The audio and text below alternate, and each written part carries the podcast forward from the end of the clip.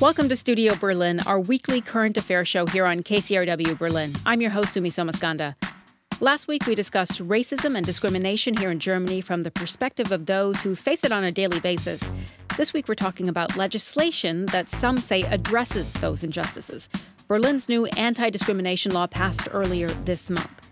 This law is aimed at preventing authorities from discriminating on a number of factors, from race to gender, disability, sexual orientation, age, and more. It is the first law of its kind. It's being published at the end of June, and it goes into force after that. But it's not without controversy. This whole law is a total blow to justice. That was Burkhard Dregge, the parliamentary leader of the Christian Democrats, the CDU, in the Berlin parliament. So, in this half hour, we'll take a closer look at the law. Our first guest on the phone is Armaghan Naghipour, lawyer and political advisor to Berlin's Justice Senator Dirk Behrendt, and uh, she worked on this legislation. Thanks for joining us. Hi there. Thanks for having me. I want to ask you about that soundbite we just heard from Burkhard Dregge, who is in the Berlin parliament. He said, This law is a blow to justice. What do you think of that? That's a very uh, interesting uh, statement. And of course, I don't agree with that statement because this law is um, uh, the first of its kind. And it's the first law of, uh, in Germany, the first law for the state of Berlin uh, that prohibits all state authorities, including police officers, um, that I guess uh, was also indirectly referring to, from discriminating against people on the basis of different ranges of characteristics that you have already mentioned earlier. And it expands the range of characteristics of discrimination and the law, and it had been in the works for, um, let's say, almost a decade. It entitles victims to damages and compensation if they are discriminated against. So it's right, for the first time, it's possible to actually take action against discrimination on the part of state actors and to punish discriminatory behavior of the state in a simplified way because I guess we all know the state is supposed to not discriminate, but it clearly still does. So this law is a total blow to justice, uh, is, in my opinion, wrong because it is basically just enforcing justice. Germany did already have legislation on the federal level, so the General Act on Equal Treatment. Didn't that protect people from discrimination? So, why is this extra law needed in Berlin? You're right. The General Act on Equal Treatment uh, did protect people from discrimination since it came to force in uh, 2006. However, it's restricted particularly to cases of employment and private relations, uh, which means the law does not apply to the areas governed by public administration towards a person, such as police, school, immigration office, universities, etc. So, can you take us through how this would work? So, if someone says, for example, they've been discriminated against for their sexual orientation when they're going to register a new business here in Berlin, what would the process be? What would this look like? Well, um, the person has the opportunity to first contact the office of the ombudsperson. Uh, that's an institution also enshrined in this new law. Clearly, he or she is also free to directly consult a lawyer. Um, however, if they decide to consult the ombudsperson first, this person can, or the office of the person, can help deciding whether a letter of complaint is the way to go a letter of complaint to the public authority. And if that doesn't solve the issue, then they can decide together if bringing the matter before the court might solve the problem. And then if uh, the letter is decided uh, to go before the court, it's then possible for an NGO to represent the affected person and uh, the ombudsperson can help connecting the affected person with an NGO. And also, regardless of the representation in uh, one specific case, uh, the law also offers the possibility of uh, class actions through an NGO. And then, when the person um, decides to go before the law, then the law uh, it states first of all this is also uh, important to know uh, that there is no individual liability of the person working for the state, uh, for example, let's say policemen, policewomen, but it's rather li- the liability of the public institution re- representing the state of Berlin. So, and then when you are in front of the court.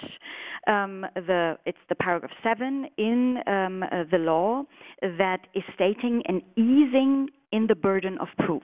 You mentioned burden of proof, and I do want to hear from Burkhard Dregge again from the Christian Democrats on what he said specifically about this really being a reversal of the burden of proof.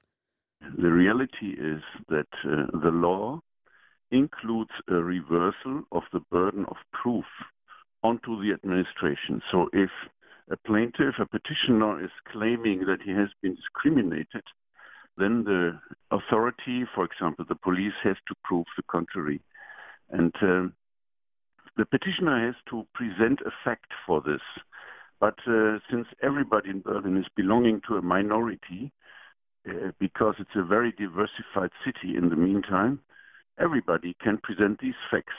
Of course, anybody who claims to have been discriminated can go to court. This is uh, what a legal state has to, to provide, a fair and independent justice.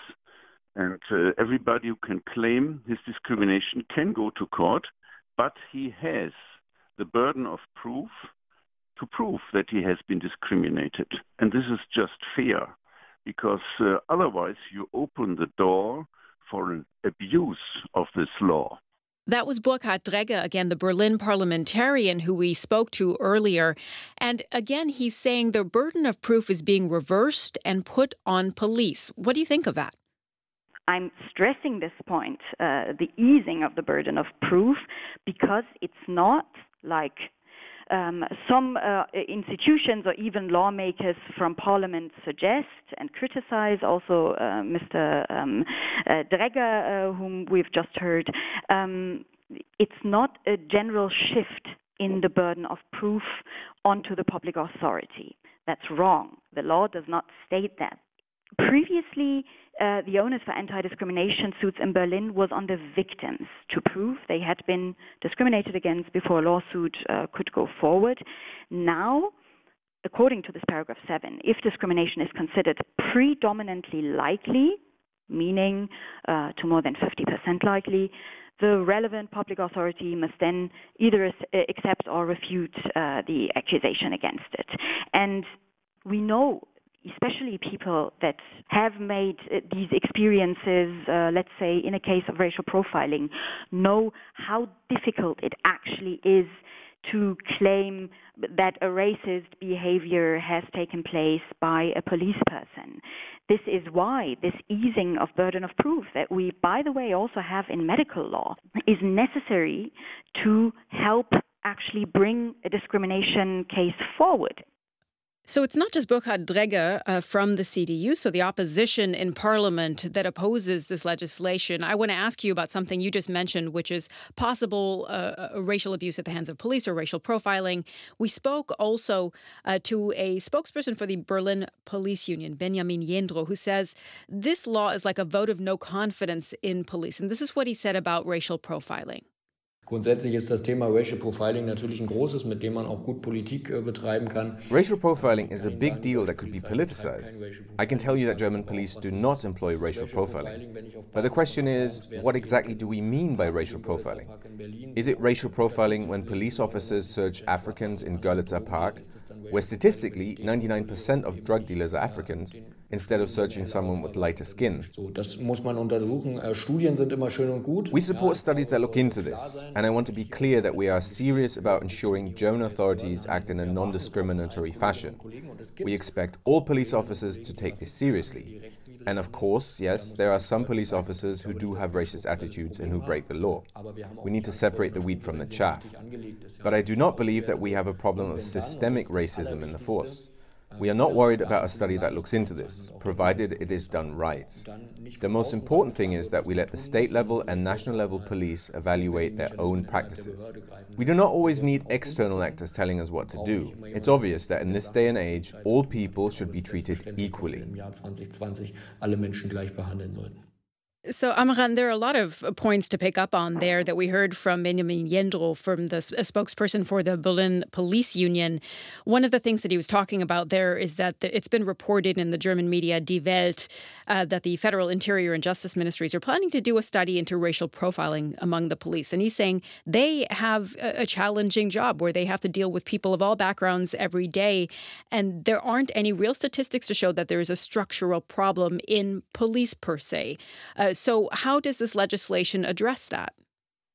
Well, um, he is also stating that um, he is not scared of this uh, study that is taking place, and I would actually say uh, the majority of police persons shouldn't be scared of this law either, because this law is not trying to put the police under general suspicion. The public authority itself has the possibility to bring about their reasonable grounds, if there are reasonable grounds um, in a specific case, uh, addressing possible discrimination.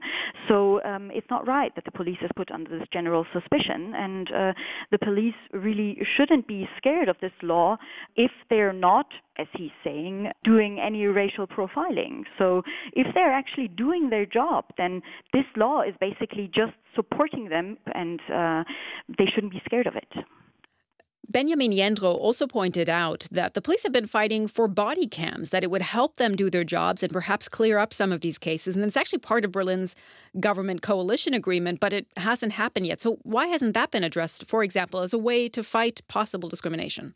Uh, that's very right. Um, and as far as I am informed, uh, the coalition fractions in the Berlin State Parliament, they are actually f- currently finalizing this draft um, of a, because they're reforming the police law for Berlin. And uh, as far as I am informed, the latest version of this draft of uh, a reform police law for Berlin, uh, it, also, it also contains provisions for the usage of body cams by the police and also uh, for the usage of body cams for the fire department in Berlin.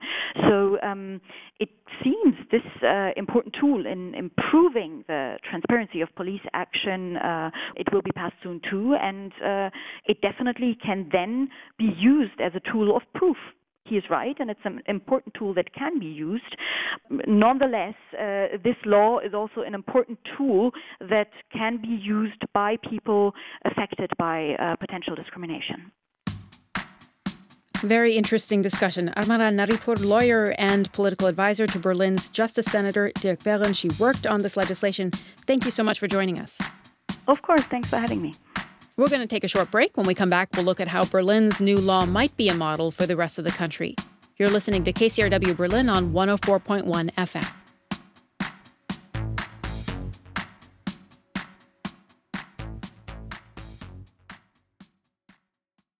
I'm Marco Werman, host of The World. Our reporters and producers are following events in every time zone. Their contacts include doctors, epidemiologists, and public policy experts. Get the facts, be prepared, be informed. Listen to The World. Tuesday through Saturday at 9 a.m. on KCRW Berlin. I'm Todd Zwillich. We named 1A after the First Amendment. It's for everybody, especially the curious. And because things are rarely black and white, 1A brings you all the colors. Join me weekdays and keep listening to this NPR station throughout the day. Tune into 1A weekdays at 4 on 104.1 KCRW Berlin.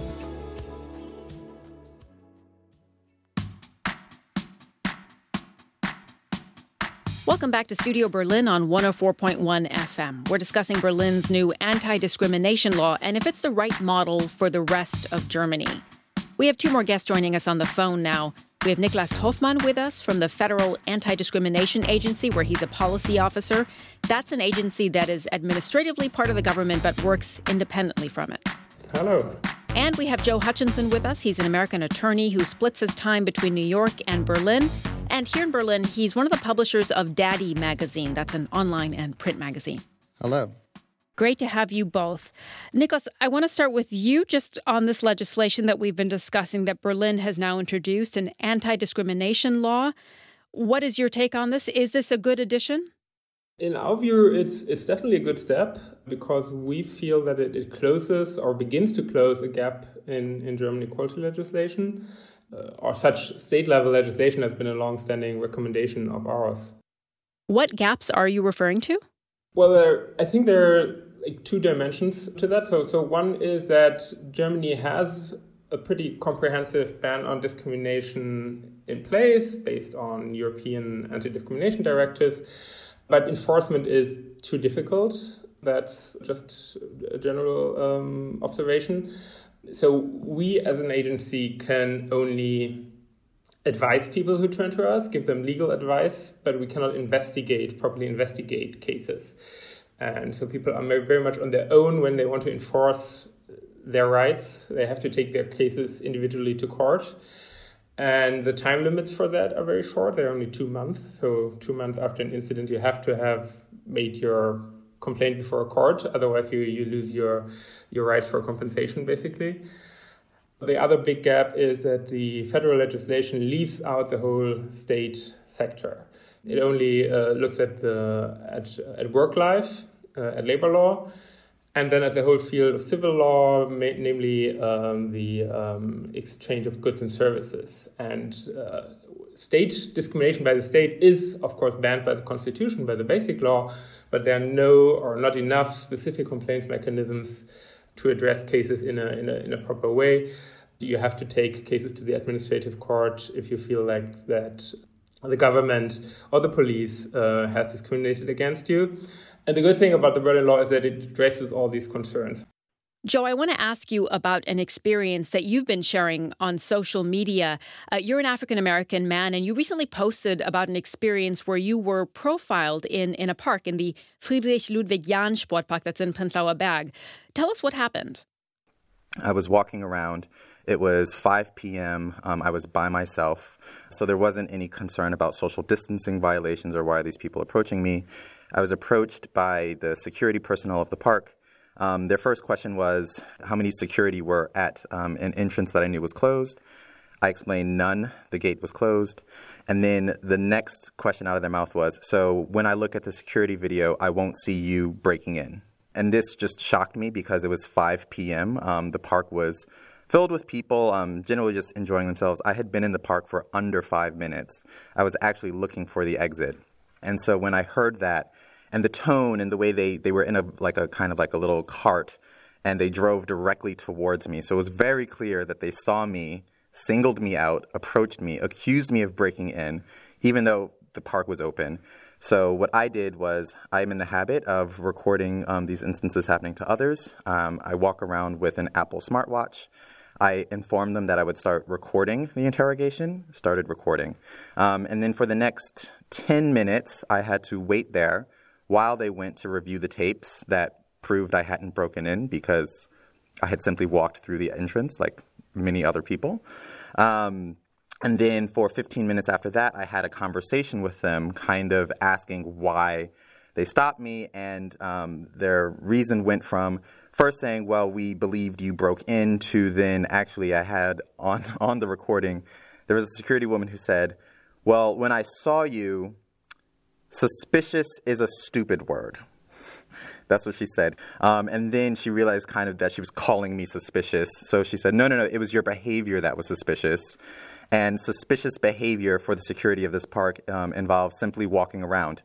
Walking around the park looking at what was there for under five minutes while looking for the exit. And so I kind of recorded all of this. And then afterwards, um, since I didn't have the video, I just went back to the park and I shot um, one scene of the the gate they accused me of breaking in, and then I shot another scene um, with myself in front of the entrance where you can see people going in and out.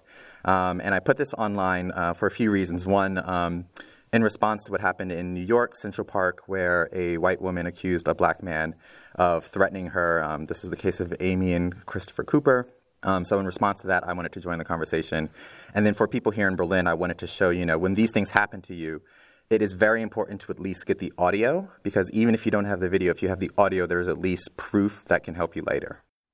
What's been the outcome of this for you, Joe? To follow up on this, uh, what kind of response did you get, first of all, from the security who stopped you and from other people as well? Right. So the security who stopped me, they were able to admit that I hadn't broken in because they didn't have the proof of me breaking in, so they could admit that, but they could not and would not admit that they stopped me because I was black. They kept repeating, no, it has nothing to do with your skin color. I wanted to get their names um, so I could file a complaint. They would not give me the names. I filed a complaint. I think it's the Senatsverwaltung. Uh, I had to wait a week for a response, an official response. The official response was they had done an investigation and concluded that I had not been discriminated against. Um, in my first complaint, I mentioned I have audio. They never asked to hear the audio. When I responded to their response, I said, I have audio and I've made this video. It is on YouTube. Here's the link. That was over two weeks ago, and I haven't heard anything further. So, unfortunately, my fear is that um, the city of Berlin does not take cases of everyday discrimination seriously. The response on social media has generally been very positive in recognizing that problem. Nicholas, I want to bring you into this discussion because you're with the Federal Anti Discrimination Agency, as we said.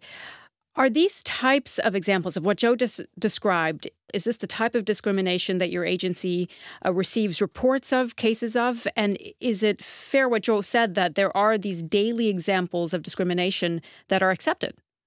Again, uh, the uh, federal, uh, the General Equal Treatment Act, which is the federal legislation, does not cover um, discrimination by the state, so we don't receive um, the majority of our cases in that area. Nevertheless, even though we don't have a specific mandate to deal with such cases, we also, of course, do receive cases um, that relate to um, racial profiling, ethnic profiling.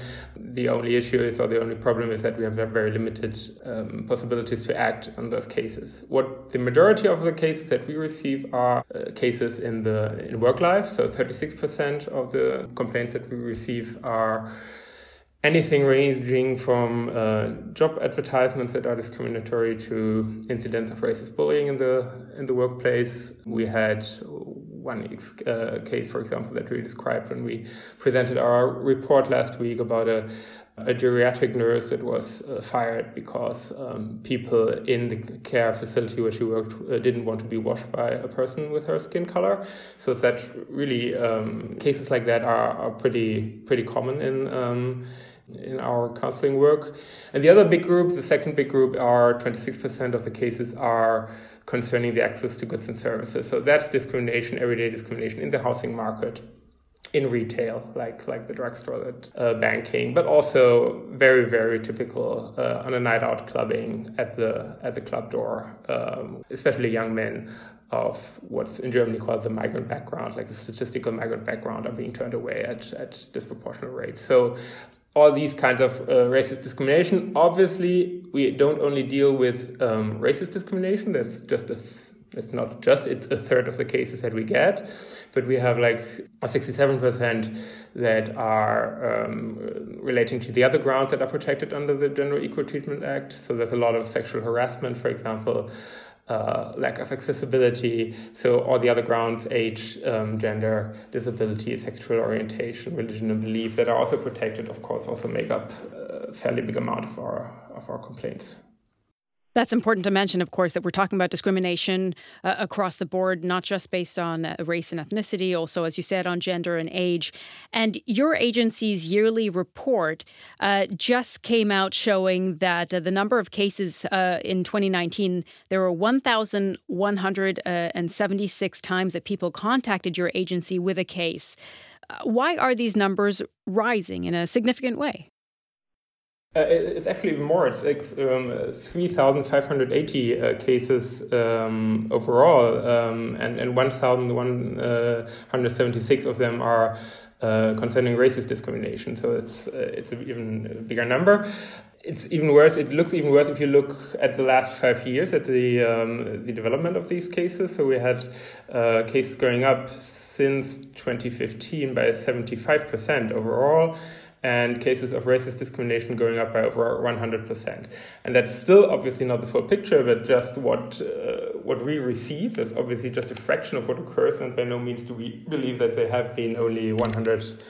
Uh, 1,176 cases of discrimination in Germany. So we haven't begun to talk about something like, like hate crimes and, and, and violent crimes.